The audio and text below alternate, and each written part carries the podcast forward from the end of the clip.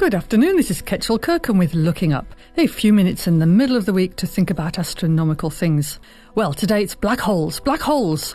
Always interesting to find out more about these things. So I've modified uh, this partly from space.com, where you might like to visit to see a few images and artists' renditions of black holes. So often tricky to know the difference between what's an artist's picture and what's the real data. But now we've actually imaged a black hole. We can feel a little more confident in creating some artistic but scientific pictures about them. Well, a few years ago, astronomers saw for the first time a patch of cosmic darkness long thought to be unseeable.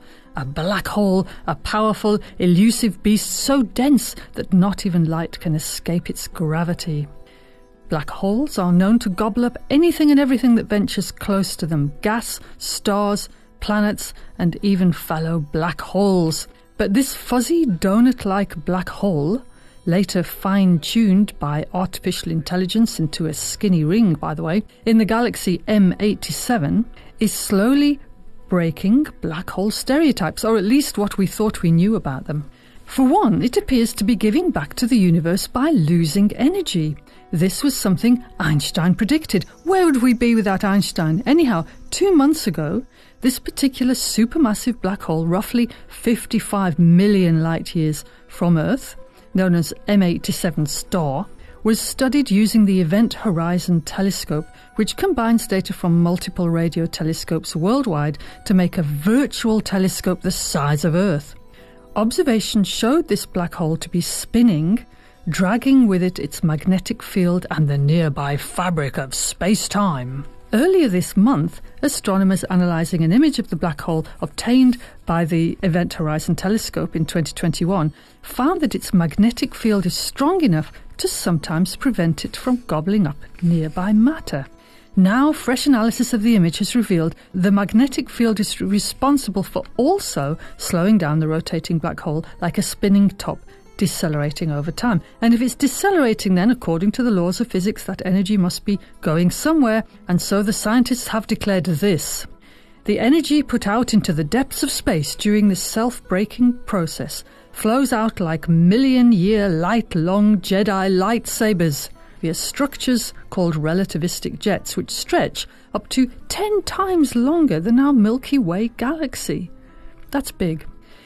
If you took the Earth, turned it all into TNT, and blew it up 1,000 times a second for millions and millions of years, that's the amount of energy that we're getting out of M87. Where do they get these things from? Anyway, it's a lot. The fact that black holes can lose energy was one of the predictions of Einstein's theory of relativity. Scientists knew some of the energy loss could be due to the magnetic fields, but they didn't know exactly how the process unfolds. So, findings from the new study suggest that the energy pouring out of the black hole leaves along the direction of its magnetic field.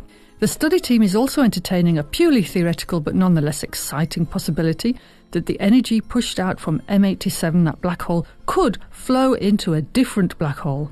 And it's also likely that the energy outflow powers the jet blasting out of the black hole, which previous research showed varies on an 11 year cycle. Now that is spooky, as we believe the sunspots have an 11 year cycle. But of course, that is entirely unrelated, and avid listeners to this radio program will know that the sun's 11 year cycle is not fixed through time and used to be shorter.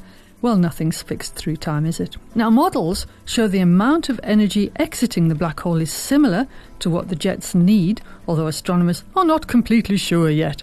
Now, I'm reminded of my conversation with astronomer Chris Pearson, which you can listen to if you go to Fine Music Radio's podcast page and look for the, the ones round about March this year, in which he's a little sceptical, as every scientist should be, about major pronouncements about black hole research, as it tends to get a lot of publicity early on before it's properly verified. And we did a few podcasts about black holes around that time, and they're very interesting.